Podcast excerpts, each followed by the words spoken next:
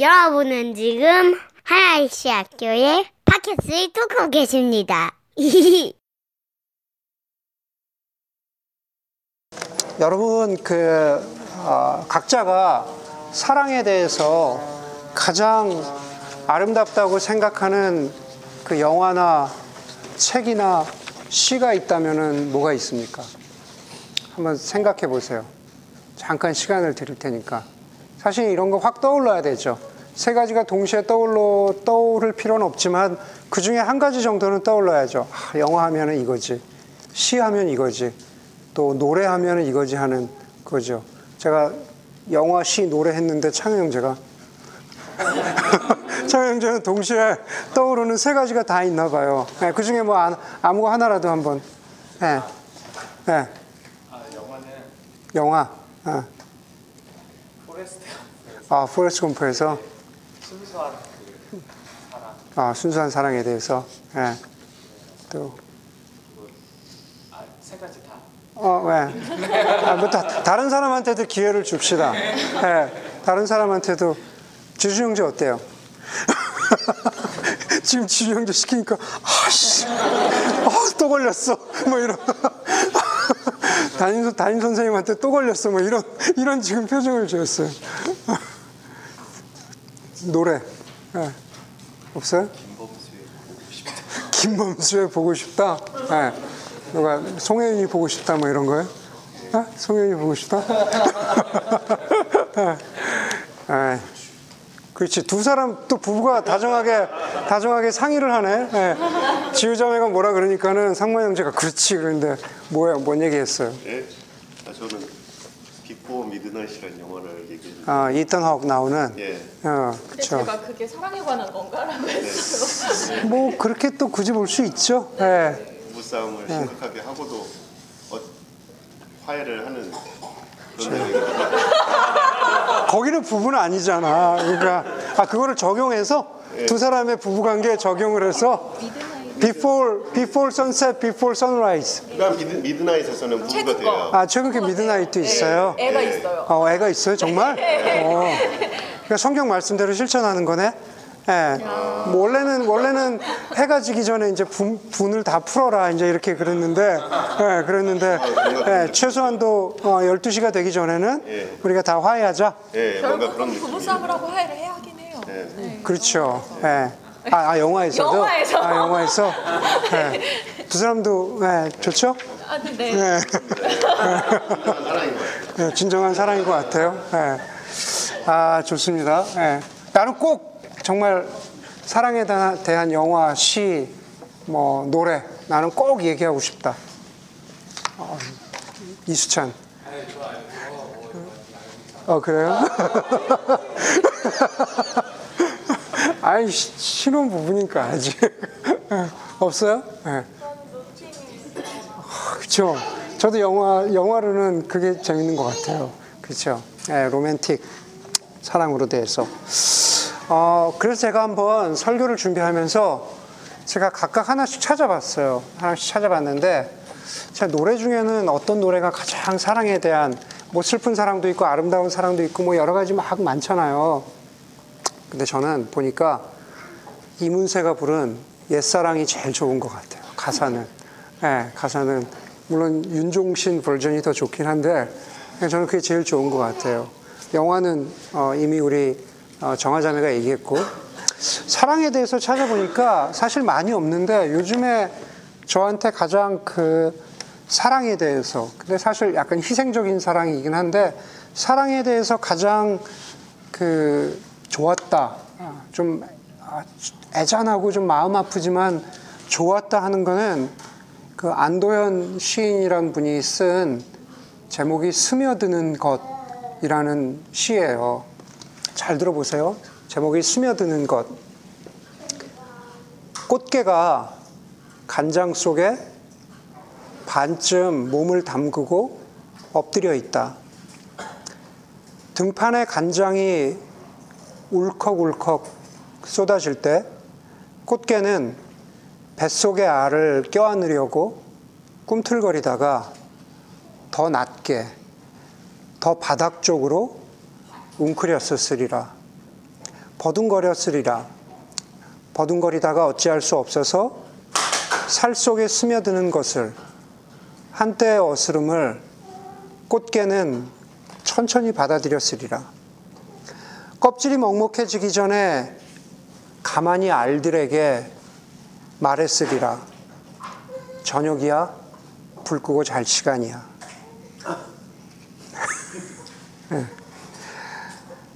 처음 시작을 아시겠죠? 예, 꽃게에게 부어지는 스며드는 간장들, 그리고 그 속에서 간장이 출출 막 이렇게 부어지는데 자기의 살아있는 꽃게가 자기의 알들을 지키려고 막 버둥버둥 거리다가 마지막에 가만히 알들에게 말했으리라. 저녁이야, 불 끄고 잘 시간이야. 이걸 읽고도 오늘 집에 가서 나는 간장게장이 먹고 싶다라고 얘기하는 사람은 인간도 아니라는 말이 있었습니다. 이런 시를 읽거나 이런 시를 듣고도 나는 간장게장이 급 땡기는데 하는 사람은 인간도 아니라는 그런 말이 좀 있을 정도로 울컥울컥 쏟아지는 간장으로부터 자기의 수많은 알들을 지키려고 하는 그 엄마 꽃게의 아주 간절하고 처절한 사랑이 이 시에는 있었습니다. 여러분, 도대체 이런 사랑은 어떻게 생겨나는 것일까? 사랑이라는 것 자체는 어떻게 생겨나는 것일까? 뭐 영화도 이야기하고 시도 얘기하고 노래도 얘기하는데, 우리에게 그런 어떤 사랑의 마음을 주어서 그 사랑을 노래하고, 그리고 그 사랑을 시를 쓰거나, 혹은 심지어 지금 옆에 있는 사람들을 사랑하게 되는 그런 감정은 과연 우리가 어디에서 비롯되는 것일까 한번 생각해 볼 필요가 있는 것 같아요. 도대체 사랑이란 게 어디로부터 비롯되는 건지 그 근원과 이유를 알지 못하기 때문에 막연하게라도 그 마음을 표현하고 싶어서, 확실하진 않지만 시를 쓰고 노래를 만드는 게 아닌가라는 그런 생각을 하게 됩니다. 만약에 여러분, 우리 교회는 공식을 좋아하는 분들이 참 많은데, 여러분들 가운데 정말 사랑을 공식으로 딱 풀어서 설명할 수 있다면, 누구도 거부할 수 없는 이랬기 때문에 이거야 라고 하는 공식으로 사랑을 풀 수 있다면, 뭐 노벨 물리학상하고 화학상을 합쳐서 준다 그래도 그렇게 아깝지 않을 것 같아요. 그렇죠? 그런데 모르긴 몰라도 우주의 신비를 풀어가는 아주 어려운 방정식을 풀어가는 수학자도 사랑을 그렇게 공식으로 풀어낼 수는 없을 것 같다라는 생각이 듭니다.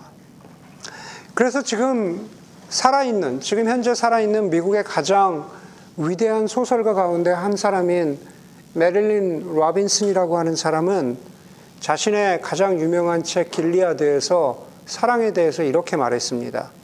사랑에는 정의가 없고 균형이 없으며 또 꼭 그럴 필요도 없는 것 같아. 일시적인 것에 영원한 것이 끼어드는 일이기 때문에 납득이 안 되는 게 당연한 일이야. 그러니까 그것이, 다시 말해서 사랑이 어떻게 인과 법칙을 따를 수 있겠니라고 책에서 그렇게 쓰고 있습니다. 사랑은 영원한 것이죠. 사랑은 원인과 결과, 인과 법칙을 따를 수 있는 게 아닙니다. 그 영원한 것이 일시적이고 잠시뿐인 우리의 삶 가운데, 우리의 실존 가운데 들어왔기 때문에 그 사랑이 완전하게 이해되지 않는 건 어쩌면 당연한 것 같습니다. 여러분, 심지어 우리가 보고 우리가 느끼고 지금 여러분의 옆 사람의 옆에 앉아있는 여러분들이 사랑한다고 하는 바로 그 사람을 향한 그 사랑도 내가 잘 표현할 수 없고, 내가 잘 말할 수 없고, 내가 무엇이라고 잘 설명할 수 없는데, 여러분 과연 하나님의 사랑은 어떨까요? 하나님의 사랑은 더 어려울 수밖에 없습니다. 더 이해가 되지 않는 거죠. 옆에 있는 존재가 나를 사랑한다고 해도 정말 이 존재가 나를 사랑하나라고 그것을 느껴보려고 할 때, 그것을 좀 만져보려고 할 때, 그것도 그렇게 어려운데 눈에 보이지 않는 하나님께서 나를 사랑하신다? 눈에 보이지 않는 하나님이 눈에 보이지 않는 공식으로 풀어낼 수 없는, 손에 잡을 수 없는 사랑을 나에게 주신다? 그것만큼 어려운 게 있을까라는 생각을 해보게 된다라는 겁니다. 여러분, 오늘 십자가에 관한 말씀 두 번째 시간인데, 오늘 저와 여러분들이 함께 읽은 말씀을 통해서 십자가와 하나님의 사랑에 대해서 나누어 보려고 합니다. 아니, 눈에 보이지 않기 때문에 받아들이기 어려운 그 하나님의 사랑이 어떻게 해서 십자가 위에서 우리에게 부족함이 없이 부어졌고, 그것이 추상적인 것이 아니라 그것이 정말로 현실이고, 그것이 정말로 실체이고, 그것이 정말로 실존인가 하는 것을, 저도 부족하지만 그것을 다 풀어낼 수 없지만 얼마만큼 여러분들에게 전달할 수 있을지 모르겠지만, 이런 얘기 설교하게 하지 말라 그래요. 얼마만큼 전달할 수 있을지 모르겠지만, 설교의 기대가 팍 떨어지니까. 그렇지만 그럼에도 불구하고 우리가 함께 나눠보고자 하는 겁니다. 여러분, 오늘 우리가 읽은 성경 말씀 본문에서 가장 먼저 우리가 배우게 되는 것은 하나님의 본질이 사랑이라는 거죠. 하나님의 에센스가 사랑이라는 겁니다. 여러분, 우리가 메인랜드 차이나, 중국에 대해서 얘기할 때는 긍정적인 얘기보다는 부정적인 얘기가 굉장히 더 훨씬 많은 것 같아요. 그래서 좀 미안한 감이 있지만, 뭐 중국 하면은 여러 가지가, 우리가 뭐 공해도 있고 사람이 많다 그런 것도 떠올리게 되지만, 많은 경우에 떠올리게 되는 거는 이제 가짜를 떠올리게 되죠. 가짜. 가짜 가운데 뭐 여러 가지가 있습니다. 여러 가지가 있지만, 그러나 그게 도를 넘어서고 좀 지나치게 되면 가짜 계란이 등장한다 그래. 가짜 계란. 사람이 먹는 것인데 그래서 가짜 계란을 만든다 그러죠. 뭐 그것이 도대체 무엇으로 만들어졌는지, 그 성분이 무엇인지, 그것에 대해서는 저보다는 여러분들이 집에 가서 구글을 찾아보십시오. 그런데 중요한 거는 가짜 계란이라는 것은 그 계란의 본질을 담고 있는 게 아니잖아요. 그렇기 때문에 우리가 화가 나는 거잖아요. 사람의 먹거리에 그게 들어가 있지 않기 때문에. 갈비찜은 어떨까요? 예를 들어서 갈비찜. 누가 할까요? 갈비찜을 오늘은 오렌지 칼라를 입은 우리 혜윤 자매가 남편을 위해서 갈비찜을 했어요. 여보, 오늘 저녁은 갈비찜이야. 그리고 기대를 하고 지준형제가 테이블에 앉았는데 갈비찜에 갈비가 없어요. 갈비찜에 그러니까 갈비 소스는 있고, 당면도 있고, 밤도 있고, 감자도 있고, 당근도 있는데 갈비가 없어. 그럼 그것을 갈비찜이라고 부를 수 없죠. 저 갈비라는 본질이 없으니까 그것을 갈비라고 부를 수 없다라는 겁니다. 여러분, 우리가 무엇을 말할 때 그 본질이 중요하죠. 오늘 8절에 보니까는 우리가 잘 아는 말씀입니다. 사랑하지 않는 사람은 하나님을 알지 못합니다 라고 그렇게 말하면서, 하나님은 사랑이시기 때문에 그렇습니다. 하나님은 사랑이시다. 하나님의 본질에 대해서 말하고 있습니다. 종교개혁가였던 마틴 루터는 하나님은 사랑이십니다 라고 하는 말씀에 대해서 이렇게 풀어서 설명합니다. 하나님의 사랑은 기뻐할 만한 것을 찾지 않고 기뻐할 만한 것을 창조합니다 그랬습니다. 하나님의 사랑은 기뻐할 만한 것을 찾지 않습니다 그럽니다. 하나님의 사랑과 사람의 사랑을 비교해 보겠습니다. 사람의 사랑은 기뻐할 만한 것을 통해서 생깁니다. 기뻐할 만한 것을 찾습니다.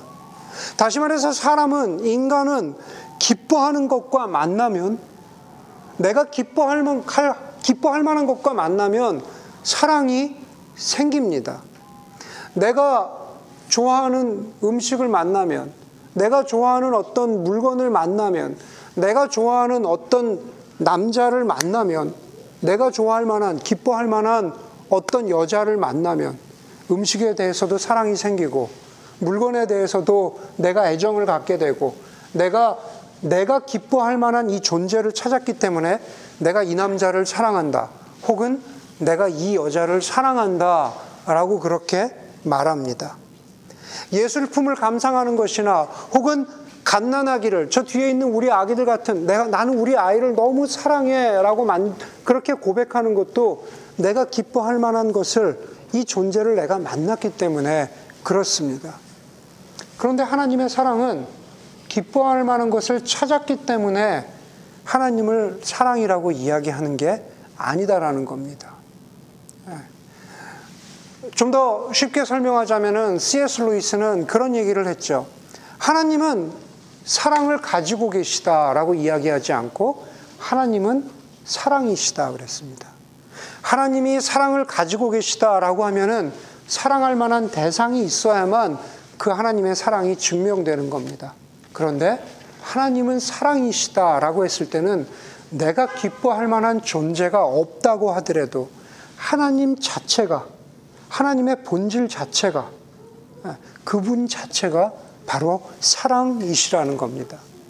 그게 바로 하나님의 사랑의 본질, 하나님의 모습의 본질이라는 겁니다. 여러분, 알 듯 모를 듯 아직 어렵습니다. 눈에 보이지 않는 하나님이 사랑이시라는데 그 하나님의 사랑 좀 어려울 것 같습니다. 그런데 9절에 보니까 사도 요한이 그 하나님이 사랑이시라는 것을 이해하는 게 힘들고 그리고 어렵겠지만 잘 들어봐봐 라고 하면서 9절에서 이렇게 말합니다. 8절 마지막은 하나님은 사랑이십니다 라고 말한 다음에 9절에서 하나님의 사랑이 우리에게 이렇게 드러났으니 그럽니다. 그 잘 모르겠는 하나님의 사랑이 우리에게 드러났는데 곧 하나님이 자기 외아들을 세상에 보내주셔서 우리로 하여금 그로 말미암아 살게 해주신 것입니다 라고 9절은 말하고 있습니다. 하나님이 사랑이시라는 게 이해하기 어렵지. 보이지도 않는 분의 사랑을 어떻게 우리가 알 수 있겠어. 그런데 하나님의 사랑이 보여졌어. 하나님의 사랑이 최소한 우리가 눈으로 확인할 수 있어. 그게 뭐냐 하면은 하나님이 자기의 외아들을 이 세상에 보내주셔서 우리로 하여금 그 아들 때문에 살게 하신 것이라고 성경은 말합니다. 하나님의 사랑이 우리에게 드러났다, 보여졌다. 그런데 그것은 뭐냐? 곧 하나님이 자기 아들을 우리 바로 이 세상에 보내주셨다 그렇게 말합니다. 여러분, 저와 여러분들이 잘 아는 요한복음 3장 16절도 그 얘기를 하고 있죠. 하나님이 세상을 이처럼 사랑하사 독생자를 주셨다. 보이지 않는 하나님의 사랑이 우리에게 보이게 드러났다. 주셨다는 겁니다. 아직 완성된 게 아니에요. 네, 주셨어요. 눈에 보여졌습니다. 여러분, 우리가 여기서 한 번쯤 일종의 딴지를 걸고 넘어가 봅시다. 이렇게 질문해 보면 어떨까요? 나는 뭐 그렇게 하나님의 사랑이 그렇게 필요하지 않아요. 하나님의 사랑이 예수 그리스도를 통해서 뭐 지금 여기 드러났다는데 저는 그렇게 부족한 것도 없고 그렇게 뭐 아쉬운 거 없습니다. 그냥 장기야 노래처럼 그냥 저는 그냥 별일 없이 삽니다. 저는 그냥 매일매일 별일 없이 그냥 그렇게 잘 살아요. 여러분, 1995년 11월 20일, 11월 20일이 되게 중요한 날인데 제가 보니까 이날도 중요한 날이네요. 11월 20일은 원래 제 결혼 기념일이거든요. 근데 11월 20일에 1995년 11월 20일에 영국의 다이아나 황태자비가 영국의 BBC 방송국의 마틴 바셜라고 하는 사람과 인터뷰를 합니다. 처음 인터뷰를 하는데 그 인터뷰에서 이렇게 고백을 해요. 나는 내 승마 교사랑 어페어가 있다. 예. 그 아시죠? 그 스토리. 예. 다이아나 황태자비에 대해서 별로 관심이 없으셨군요. 프린세스 다이아나가 나는 내 남편 찰스가 있는데 나는 내 승마 교사랑 나는 어페어가 있었다고 BBC 인터뷰에서 그렇게 말합니다. 그러면서 자기의 불행한 결혼 생활에 대해서 쭉 이야기를 합니다.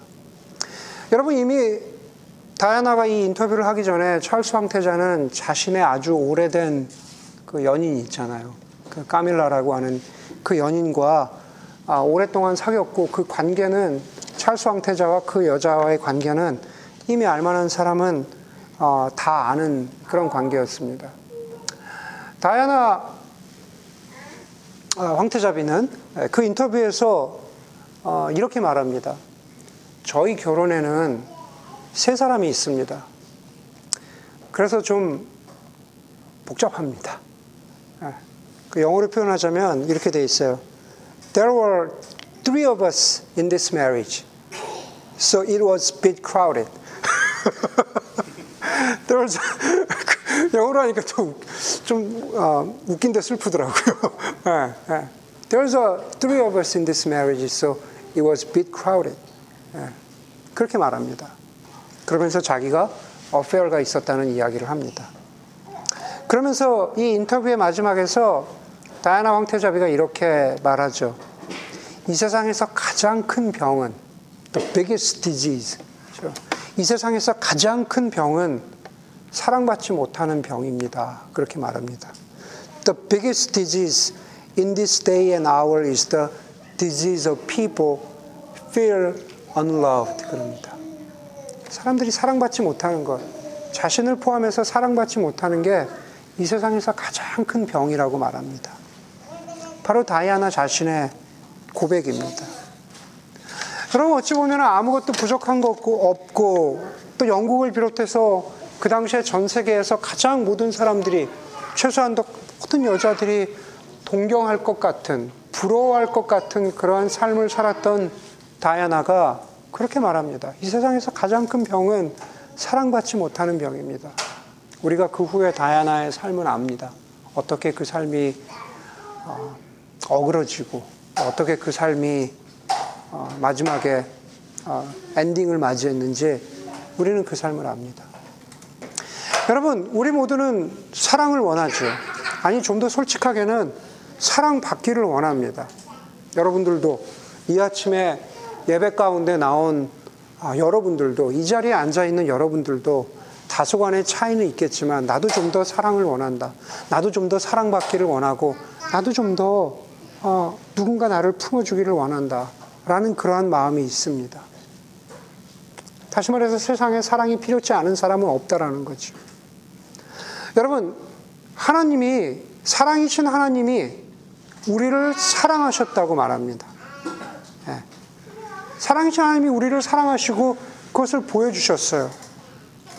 여러분, 또다시 한번 질문을 던져볼까요? 왜 하나님이 우리를 사랑하셨을까? 하나님의 본질은 우리가 이해를 했는데 왜 하나님이 우리를 사랑하셨을까? 오늘 설교는 어떤 면에서 약간 변증적인 부분이 있습니다. 누군가의 코테이션이지만 제가 읽어드릴 테니까 잘 따라서 들어보십시오. 왜 하나님이 우리를 사랑하셨을까? 왜냐하면 하나님이 우리를 사랑하셨기 때문입니다. 왜 하나님이 우리를 사랑하셨을까? 왜냐하면 하나님이 우리를 사랑하셨기 때문입니다. 하나님은 우리를 사랑하셨기 때문에 우리를 사랑합니다. 여기부터가 중요합니다. 하나님의 사랑은 모든 설명의 시작점이지 그 뒤나 그 앞이나 그 위에 있는 어떤 것을 통해서 설명될 수 있는 게 아닙니다. 하나님은 하나님의 본질이 사랑이시기 때문에 우리를 사랑하신 겁니다. 하나님은 우리를 사랑하셨기 때문에 우리를 사랑하신 겁니다. 조금 어려울 수 있겠지만 잘 묵상해 보세요. 원하시면 설교 원고를 보내드릴 테니까 이게 도대체 무슨 말이야? 읽어보십시오. 결국 하나님의 사랑의 본질은 그 모두를 위한 것이라는 겁니다. 지난주 설교에서 제가 말씀드렸죠. 십자가는 모두를 위한 것이다. 자기만의 이유, 자유라고 하는 자기만의 이유를 가지고 걸어감을 통해서 죄를 지었던 모두를 위한 게 십자가이고, 오늘 본문에서는 그것이 하나님의 사랑이라고 그렇게 말합니다. 오늘 본문 바로 뒤에 우리가 11절까지 읽었는데 4장 14절에 보니까는 우리는 아버지께서 아들을 세상의 구주로 보내주신 것을 보았다 그렇게 말합니다. 아버지께서 아들을 세상의 구주로 보내주신 것을 보았다. 아들을 보내주셨다. 하나님의 사랑을 표현해 주셨다라는 말입니다. 여러분, 말씀을 따라오고 계십니까? 사도 요한의 그 말씀을 따라오고 계세요? 하나님은 사랑이십니다. 그리고 그 하나님은 아들을 보내주심으로 우리에게 사랑을 보여주셨습니다. 그리고 그 사랑을 어떻게 우리에게 구체적으로 드러내주시고 구체적으로 실천하고 계십니까? 바로 10절의 말씀이죠. 사랑은 이 사실에 있으니 곧 우리가 하나님을 사랑한 것이 아니라 하나님이 우리를 사랑하셔서 자기의 아들을 보내어 우리의 죄를 위하여 화목제물이 되게 하신 겁니다. 그냥 사랑이 여기 있어, 내 아들을 보냈어, 그것이 아니라 그 아들을 통해서 화목제물이 되게 하신 거라는 거죠. 그냥 그것이 실존이 되게 하는 겁니다. 그것을 만질 수 있는 게 되게 하신 겁니다. 제물이라는 것은 그냥 여기에 제사 제물이 있습니다, 그렇게 드리던 게 아니다라는 거죠. 제물은 바로 이 앞에 있는 어린 양을 잡아 죽이고 그 어린 양의 피를 만져야 되고 그 어린 양을 불태워야 되고 그 어린 양을 드려야 되는 겁니다. 사랑은 실존이라는 거죠. 실체라는 겁니다. 하나님의 사랑이 그냥 나는 사랑이야, 나는 보여줬어 하는 게 아니라 정말로 그렇게 우리를 위해서, 우리의 죄를 위해서 하나님이 그렇게 드렸다라는 겁니다. 여러분, 요한복음 3장 16절만큼 저와 여러분들이 꼭 기억해야 되는 더 중요한, 어찌 보면은 더 귀한 말씀은 요한일서 3장 16절입니다. 요한복음이 아니라 요한일서 3장 16절입니다. 그 요한일서 3장 16절에 보니까는 그리스도께서 우리를 위하여 자기 목숨을 버리셨습니다. 이것으로 우리가 사랑을 알게 되었습니다. 성경은 그렇게 말합니다. 하나님이 세상을 이처럼 사랑하사 독생자를 주셨으니 라고 했을 때 그 세상 가운데 내가 없는 것 같아서, 내가 포함되지 않은 것 같아서 사랑이 막연하게 느껴질 때가 있습니다. 그런데 요한일서 3장 16절에 보니까 그리스도께서 저와 여러분, 우리를 위해서 자기 목숨을 버리셨습니다. 나를 위해서 자기의 목숨을 버리셨다라는 겁니다. 그것을 통해서 우리가 사랑을 알게 되었습니다. 그렇게 말합니다. 하나님은 사랑이시고, 그리고 그 사랑의 본질이신 하나님이 예수 그리스도를 우리 죄를 위해서 십자가에 죽게 하심으로 우리가 사랑을 알게 되었습니다. 오늘 앞에서 시로 시작했지만은 하나님의 사랑에 대한, 혹은 예수 그리스도의 십자가에서 돌아가신 그 죽음에 대한 시에 대해서 제가 한 가지를 더 읽어드리려고 합니다. 최문자 시인의 고백이라는 시는 우리를 위해서 십자가에서 찢겨 죽으신 예수님의 사랑이 어떤 것인가 라는 것을 생각나게 하는 시입니다. 최문자 시인의 고백이라는 시의 한 부분에 보면은 이런 구절이 있습니다. 향나무처럼 사랑할 수 없습니다. 제 몸을 찍어 넘기는 도끼날에 향을 흠뻑 묻혀주는 향나무처럼 그렇게 막무가내로 사랑할 수 없습니다 라는 구절이 있습니다. 여러분, 향나무는 자기를 찍어 넘기는 도끼날에, 바로 그 도끼날에 향기로운 향을 듬뿍 묻혀준다라고 했습니다. 바로 그 구절이 예수님의 사랑을 우리로 하여금 연상시키게 합니다.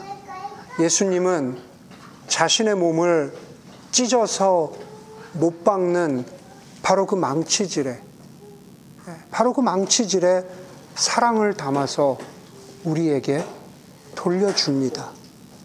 그게 바로 예수님의 사랑입니다. 그리스도께서 우리를 위하여 자기 목숨을 버리심으로, 그래서 우리가 사랑을 알게 되었습니다.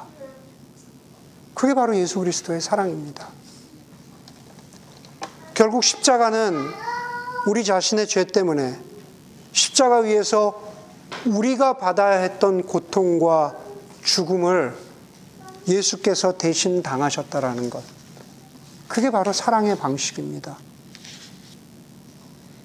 그것을 바로 우리는 구속이라고 하죠. 우리를 리딤하셨다. 리뎀션이다. 예수님께서 우리의 구속자가 되신다. 리디머가 되신다라는 그런 말입니다. 여러분, 어쩌면 그것을 가장 잘 보여주는 영화가 세이빙 프라이빗 라이언이 아닌가 하는 생각을 합니다. 제가 한번 언젠가 말씀드린 적이 있지만 저는 그걸 극장에서 한 4번쯤 보고 지금도 심심하면 한 번씩 그 영화를 봅니다. 워낙 유명한 영화이기 때문에 따로 설명드리지 않겠습니다. 캡틴 밀러로 연기한 톰 행스가 맷 데이먼을, 세이빙 라이언을, 프라이빗 라이언을 구하러 가는 그 장면. 결국에는 그 라이언을 구하기 위해서 자기가 죽는 그 이야기가 The Redemption Story죠. 구속의 이야기. 그리고 우리 인간이 표현할 수 있다면 여러 가지 표현할 수 있는 이야기 가운데 내 몸을 죽여서 누군가를 구할 수 있다고 하는 바로 그 구속의 이야기, 사랑의 이야기입니다. 로마서 5장 8절은 말합니다.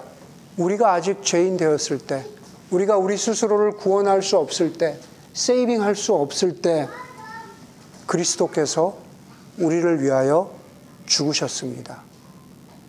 이리하여 하나님께서는 우리들에 대한 자기의 사랑을 확증하셨습니다. 프로브하셨습니다. 누군가를 구한다는 세이빙, 그것이 바로 사랑입니다. 우리를 구원한 하나님의 그 사랑이 입증된 곳이 십자가죠. 하나님의 본질은 사랑입니다. 그리고 예수 그리스도를 이 땅에 보내주심으로 그 사랑이 이 땅에 보여지게 하셨습니다. 드러나게 하셨죠. 그리고 마지막으로 그 사랑이 정말로 실천된 곳이, 그것이 바로 십자가입니다. 그래서 저와 여러분, 우리가 여기에 있는 겁니다. 한 개인으로 뿐만 아니라 우리가 함께 공동체로 함께 모여 그 하나님의 사랑을 기억하는 겁니다.